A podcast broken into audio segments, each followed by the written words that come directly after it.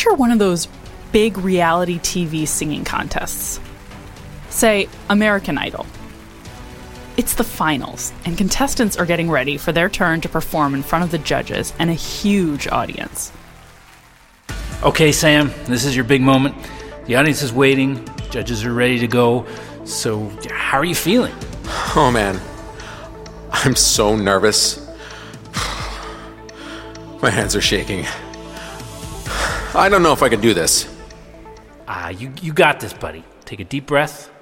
That's it. Okay, get out there and show them what you got. Amazing. Um, c- can I start again? Okay, Linnell, it is time. The judges and the audience are all ready for you. Uh, how are you feeling? Oh my gosh, my heart is racing. my hands are shaking. Oh, but I am so excited. What an opportunity. All right, well, good luck out there. Roses and rain all over again. It's a scene that's played out many times in many different ways on stage, in the boardroom, at the front of the class, and possibly in your nightmares. The rapid heartbeat, the sweaty palms, the shallow breathing. For some, it's a feeling of excitement. Others feel like they might die. Today on the podcast, we're looking at the way emotions can affect our performance, but also strategies we can use to improve our performance when threatening emotions well up.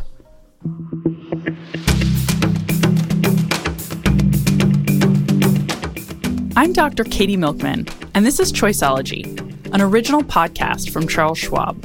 It's a show about the psychology and economics behind our decisions.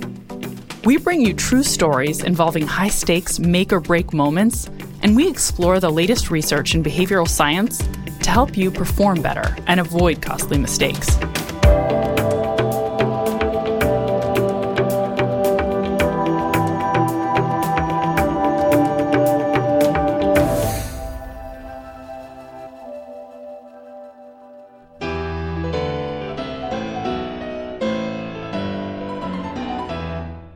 So I'm Steven Osborne. I'm a classical pianist and I'm based in Edinburgh. Steven Osborne is an exceptional musician, a sensitive and expressive artist who always strives to reveal the emotional depth of the music he performs. His love of the piano started very early on. I was completely drawn to piano from when I was from when I was old enough that I could reach the keys. You know, as a toddler I was fascinated by it and you know, as a young kid, as soon as I woke up, which was normally very early in the morning, I would go straight downstairs and start playing the piano, and my dad would come and bring me back to bed. There was never anything else I really wanted to do. Steven enrolled at St. Mary's Music School in Edinburgh at the age of 10. I was there until I was 17, and I went to the Royal Northern College of Music in Manchester and was there for six years. He was a natural performer and enjoyed being on the stage, even when things didn't go perfectly. Yeah, my experience of performing through my teens was quite nice. I remember at the same time I could be quite self critical, and I remember often thinking I didn't play very well, but I didn't find the actual experience of being on stage problematic. Steven's career as a soloist developed gradually over the years. So it, it made me feel like I had the freedom to keep exploring repertoire. I didn't suddenly feel like everyone was looking and I had to get everything right all the time. That freedom to explore and his comfort and ease on stage helped establish Steven as a top tier performer. He's had many successful concerts and been lauded by critics and audiences around the world. So the best concerts I give, I think, are the ones where I feel the most relaxed. Steven's repertoire is incredibly nuanced and often fiercely complex. He memorizes lengthy solo programs, chamber works, and concertos, and he makes all these dazzling pieces come alive on stage. As you can probably imagine, being a professional pianist is an extremely tough career, and one that could easily have been cut short by the painful phenomenon of stage fright. Steven's first serious bout of anxiety was at a concert with the Halle, a symphony orchestra based in Manchester, England. He was set to perform Mozart's 23rd Piano Concerto with the orchestra at Bridgewater Hall, a gorgeous 2,400 seat venue. It was supposed to be a special evening. but it didn't go according to plan. I, a relationship I was in was was in the process of breaking down, and um, I didn't actually connect the two things at the time. But looking back, there probably was some kind of connection. Whatever it was, something was different about this concert. I just remember being on stage and then suddenly having this terror that I was going to forget what I was doing. And uh, my memory had always been very secure, so it sort of came out of the blue. Imagine that. An intense panic about the possibility of forgetting some portion of the dozens of pages of music that Steven had memorized and rehearsed and perfected. Fortunately, he managed to get through the performance without a major disaster. But his anxiety was intense, and he had three more performances to go in that run of concerts.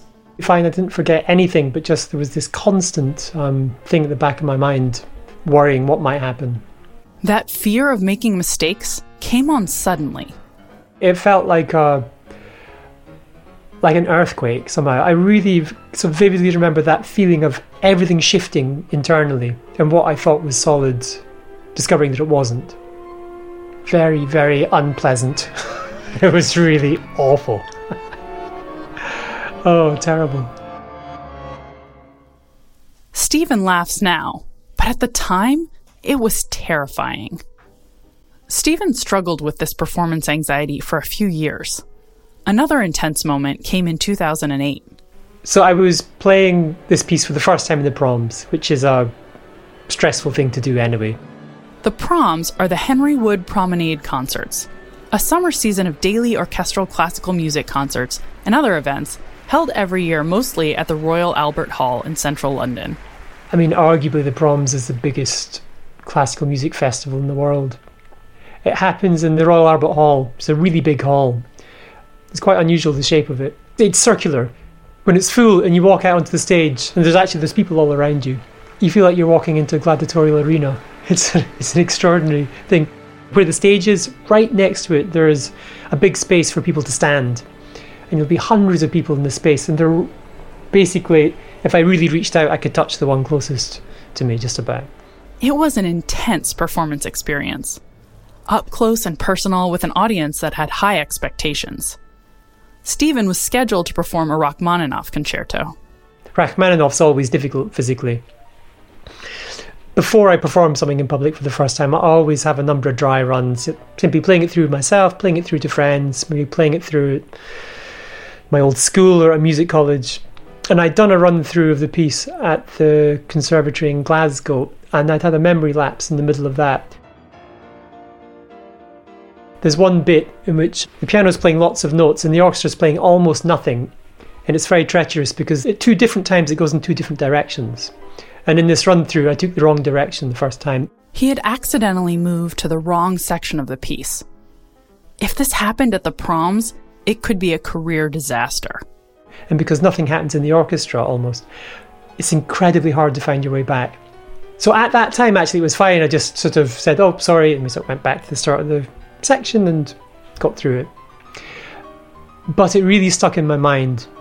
There was a performance the day before the proms in Belfast.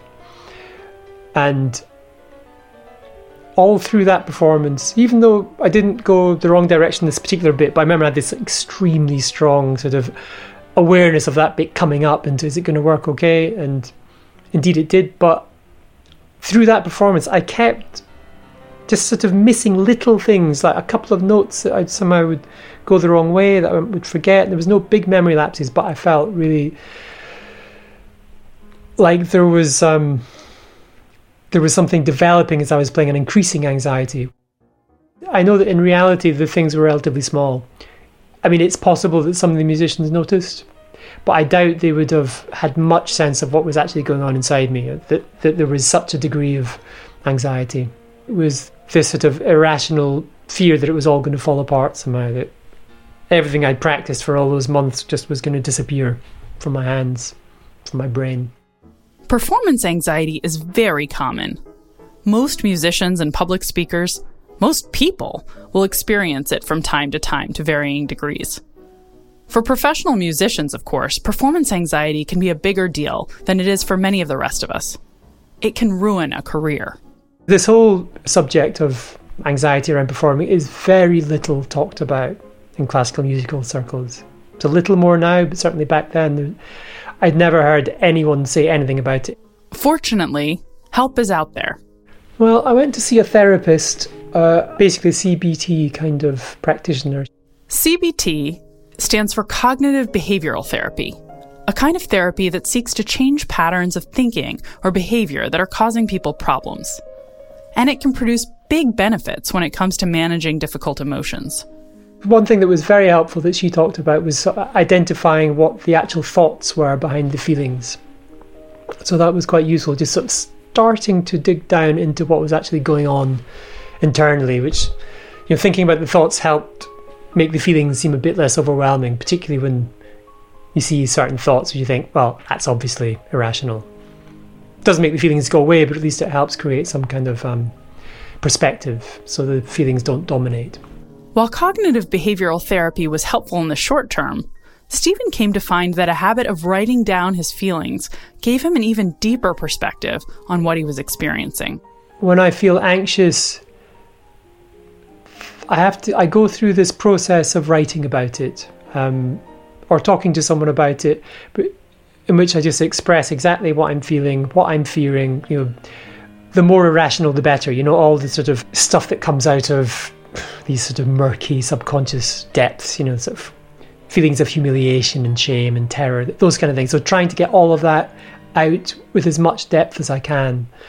Again, in classical music, you know, it's so much about expression, about how you emotionally relate to the piece of music and what you can say through the piece of music. And it seems to me that in that experience of anxiety, there's an incredibly rich store of emotion if one could open up to it, you know, and not push it away, but, you know, as best as one could, make friends with it, you know, sort of sit with it, try and settle into it without defending yourself. Steven employed the strategy of re examining his feelings as a way to remove some of their negative power. He reframes the nervous energy as a deep well of emotional connection that he can tap to connect with an audience. He also spends time in advance of concerts to get into a mindset that he's confident will help him perform well. Like if there's some big concert coming up, normally the anxiety will start some days before, and then that gives you an opportunity to start paying attention to it and start thinking about why am I anxious? You know, it, what's going on? And so then it comes to the day of a concert, and you've already done this work which helps bound the anxiety so that you're not taken over by it. In the end, you know, as a performer, you're one person, and then there are these hundreds of people in the hall. And what's really important is the experience of the people in the hall. You know, you're giving them something, and recognizing that the things which might feel humiliating or might feel annoying that go wrong for you mean almost nothing to the people listening. So it's sort of trying to reframe things in that way. That you know, the important thing is not my experience; it's the audience's experience. Steven now gives seminars on the topic of performance anxiety to other classical musicians to help them cope with this pervasive problem. I have done a number of workshops on it. I mean, it feels to me that one of the most valuable things is, is simply saying, I suffer with this too. And I have suffered with it quite strongly. Because I think it's just a great relief for people to know that they're not alone with it. Because it that experience of anxiety can make you feel so alone and like there's something wrong with you. You know, there was a survey of classical musicians done a few years ago. I think it was 2,000 musicians they interviewed, and 24% suffered from stage fright. So it's very common. And then I sort of talk about the strategies that I've found helpful, and I try and help them reframe these issues in the way that I talked about. Steven has come to understand the anxiety as an unfortunate side effect of the perfectionism that classical music demands. In order to play an instrument very well, you have to start young. You have to put in an awful lot of hours to do that, unless you're some real genius. The classical musicians that become successful are often the ones that have had a sort of very tunnel visioned childhood. But also, there's a seriousness around classical music. What classical music says is the best of it. It says something so deeply profound about the human condition that expresses some of the deepest things that we can experience. That seriousness has consequences for many performers. For Steven, it could have been career ending. But through therapy and changing the way he thinks about his performances, he's come to manage his feelings in a more constructive way. You know, when it first happened, it felt absolutely catastrophic. And I felt like I'd lost something that was so precious and that I didn't know if I would ever get it back. But looking back, it was crucially important that that happened because at that first emergence of anxiety was like something of those defenses breaking down. So even though it felt like something terrible was happening, actually, in a way, it was the start of something more healthy emerging. The main way that my playing has changed, I think, in the last 20 years is I think it's much more emotionally engaged than it was back then.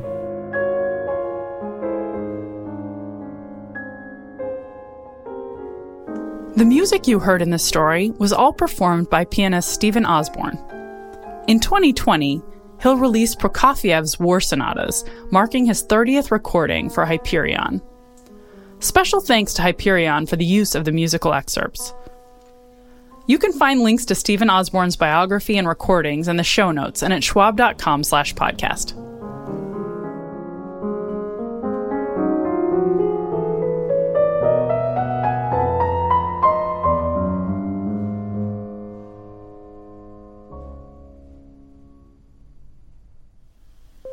Osborne's story has a happy ending.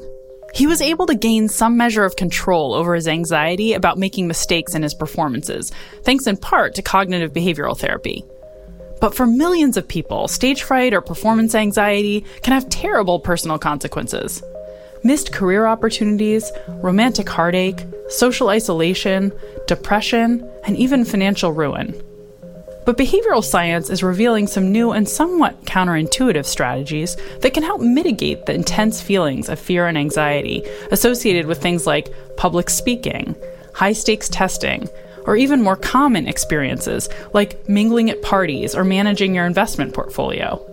And these strategies can help us in other emotionally charged arenas as well. A strategy I want to focus on now revolves around the concept of emotional reappraisal. It's the idea that many of our intense emotional reactions can be reframed in ways that diminish their potentially negative consequences. My next guest has written extensively about the power of reappraising emotions, particularly around performance anxiety. Alison Wood Brooks is the O'Brien Associate Professor of Business Administration at Harvard Business School, and she joins me from her home in Cambridge. Hi, Alison. Thank you so much for joining me today. Hi, Katie. Thanks so much for having me. It's so nice to hear your voice. Likewise. Um, I, I want to start with a really basic question, which is just asking you to define emotion reappraisal. What does it mean exactly for, say, a pianist to attempt to reappraise anxiety as excitement? So, when we experience emotions, there are a number of ways that you can respond to the experience of it. And reappraisal is one of them. It's one of these emotion regulation strategies. It's a way to think differently about the physiological and mental symptoms that you're experiencing. It's a way to reframe them. So, another word for reappraisal would be reframing. And what exactly does it look like? So, if I wanted to reframe or reappraise an emotion, what would I do? So, that's one of the questions that I was pursuing in my research. I sort of wondered like what are the interventions? What are the strategies that people can use to successfully reappraise their emotions, to successfully think about their feelings in a different way, in a way that might influence their behavior positively. And in my work, I discovered two different ways. One is out loud, just talking about your feelings differently. So the way that we label our emotions verbally to ourselves out loud and to other people is consequential. So if when someone says, "Hey, how you feeling?" if you say, "Oh my gosh, I'm so nervous," it actually influences how you feel. You will actually continue to feel nervous. Whereas if you say, you know what, I'm really excited, this is an amazing opportunity, I can't wait to play the piano for you. Turns out just by saying that out loud sort of tricks your brain into believing that you actually are excited. And people report feeling more excited. They show physiological signs of being more excited. So saying it out loud is one way. Uh, another way is really just more intrapsychic, staying in your own head and doing exercises that make you think differently about your feelings. So in one of our studies, we had participants read instructions that just said, get excited. And they read those instructions over and over. They did writing tasks to think about to themselves why they were excited and, and how to get excited for the task ahead. That's really interesting. Could you actually dive in a little bit to that fascinating research you did when you were a graduate student, looking at how reappraising emotions can change people's decisions and performance? Absolutely. It seems like such a small, simple intervention, but the way that we feel and the way we think about our feelings is quite consequential in the way that we perform subsequently. When you feel anxious, which everyone does. Everyone experiences anxiety quite commonly all the time. Um, when you feel anxious, your focus narrows, you become hyper vigilant, and it harms performance on many tasks. But when you feel excited, it actually helps performance. It, it raises your energy, it raises your level of effort, and, and your enthusiasm is observable by other people as well. So, as a doctoral student uh, in my dissertation work, I was really excited to study this idea. How can we play around with emotional reappraisal? So we looked at a number of performance domains. I started with one that was very near and dear to my heart, which is singing.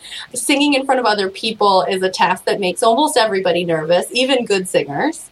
So we asked people to uh, sing a karaoke song, a journey song, a really hard journey song, uh, Don't Stop Believing, in front of a small audience in our lab.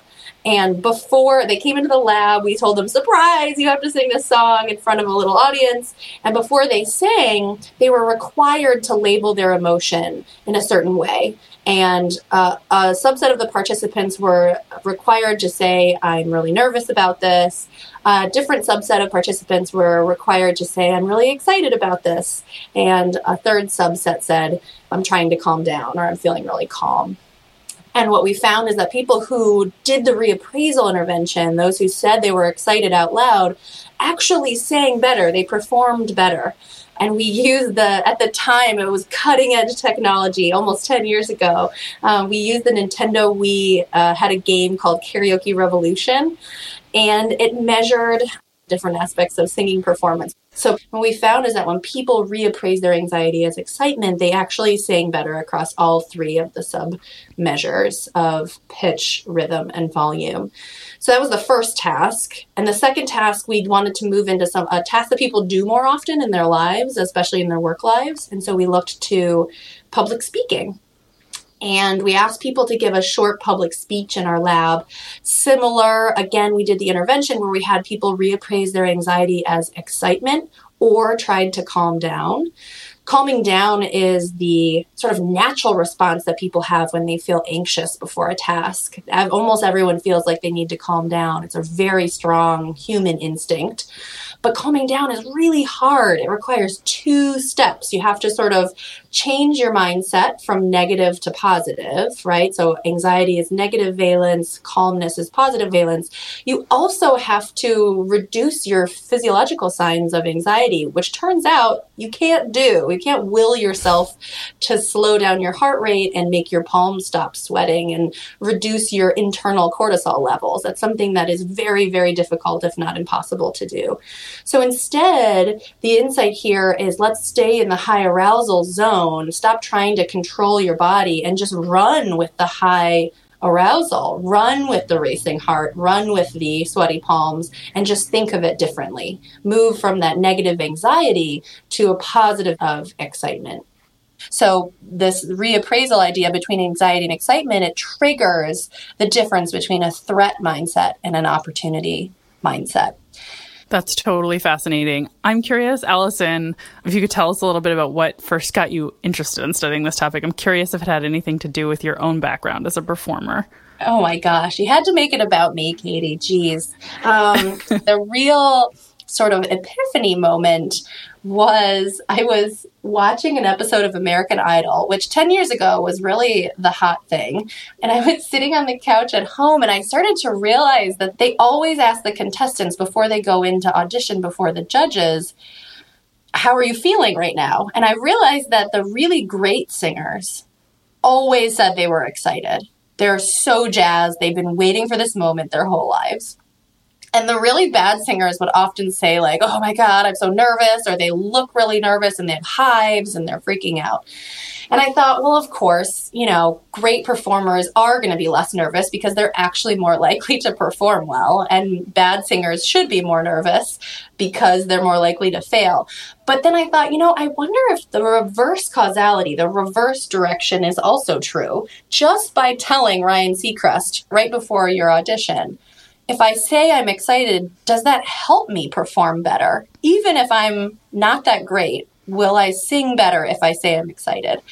And so that was sort of a, a triggering moment. The other thing, and this is on a more personal note, I sang in an a cappella group in college, and every year during our auditions, we saw hundreds of kids come in and sing a song, and it was just like American Idol. It was so anxiety inducing for them. You saw them do all kinds of crazy things to try and cope with their anxiety. People would come in with these huge, like a gallon of hot tea with lemon and honey, and they're just like drinking it like desperately drinking it to try and warm up their throat.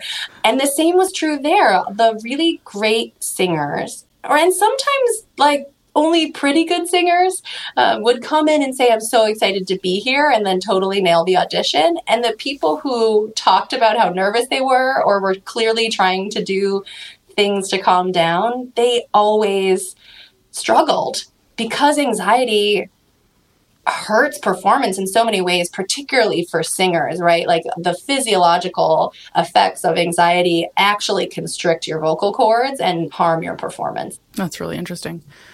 All right. This is a natural question, which is just, you know, how do you apply what you've learned about emotion reappraisal in your own life?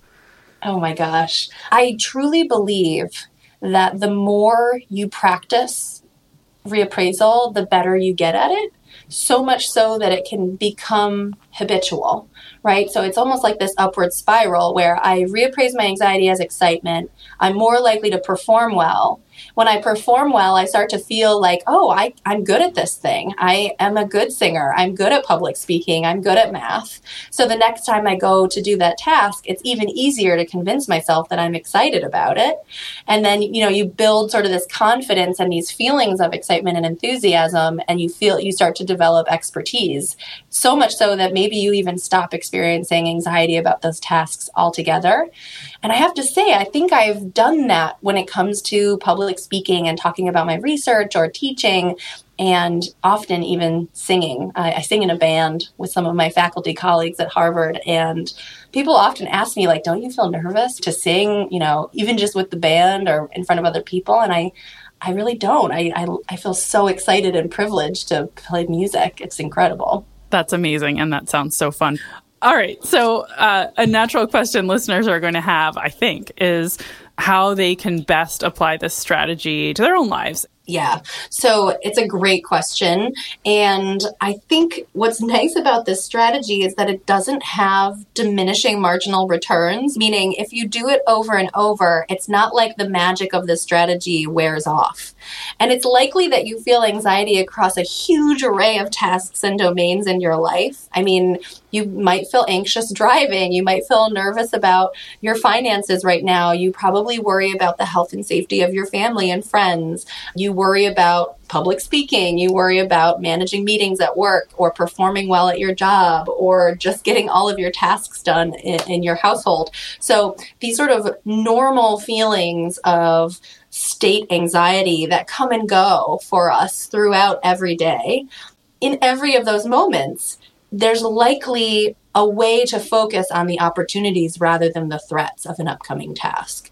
How can you focus on how things can go well? Maybe even make a list, right? Think about all of the things that could go great and focus on those things to encourage an opportunity mindset to lead to excitement rather than anxiety. Another thing that I think, based on our research, that is quite effective is talking about it out loud to other people verbal communication is a form of commitment. So even just saying it out loud to one other person sort of makes it true. It's like a self fulfilling prophecy. I say I'm excited and therefore I am excited. And that's what we find in our work that just a simple form of saying it out loud can actually make you feel more excited and more likely to perform well. And the more often you can do this in your life, the more positive you will become as a person and the more effectively you perform across a huge array of tasks. I love that. That's so helpful. Thank you, Alison. This is great. I'm excited uh, that we got a chance to talk, and that actually is genuine. I didn't have to do any reappraisal there. Thank you for taking the time. I really, really appreciate it. Thank you for having me. Such a pleasure. Alison Wood Brooks is the O'Brien Associate Professor of Business Administration at Harvard Business School. You can find a link to her paper, Get Excited reappraising pre-performance anxiety's excitement in the show notes or at schwab.com slash podcast.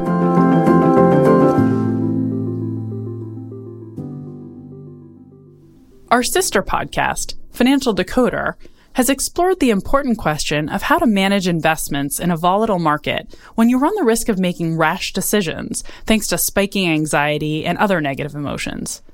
In one recent episode of Financial Decoder entitled should you get out of the market now and get back in later?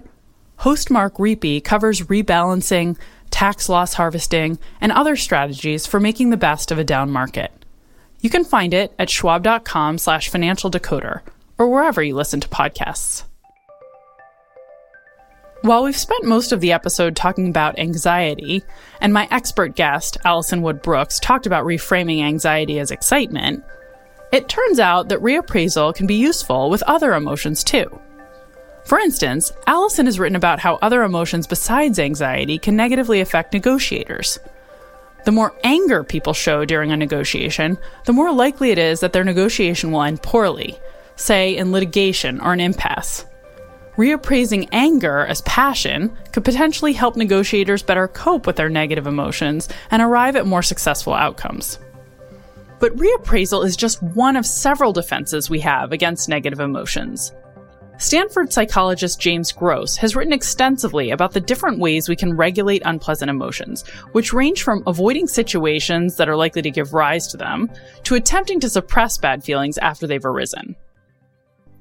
When you can't simply avoid a situation that's likely to produce negative emotions, say, giving a recital if you're a professional pianist, then you're left with a few options.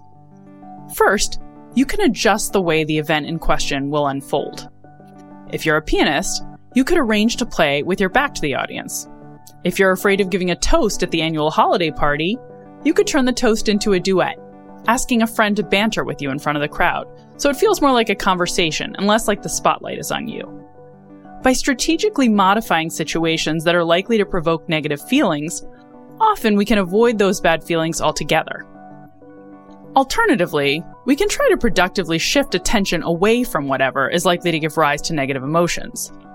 This might mean playing with your smartphone during a scary movie, so you'll miss the tensest parts, or simply looking away from your audience during a piano recital.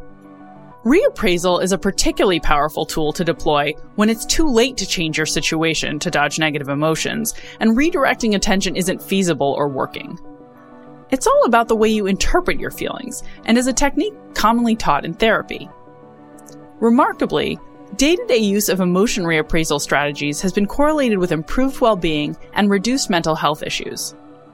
We hope that by sharing a bit of information about this technique and other ways to dodge the harmful effects of negative emotions, we've armed you with a powerful new set of tools for improving your choices and well being.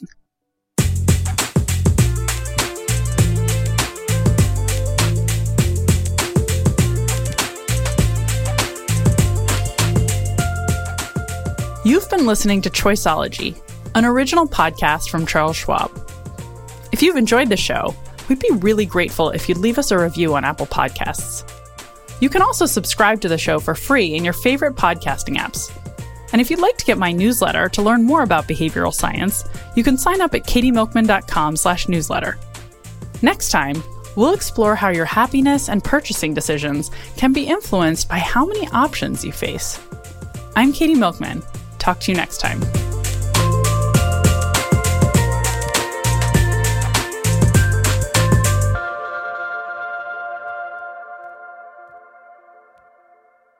For important disclosures, see the show notes or visit schwab.com slash podcast.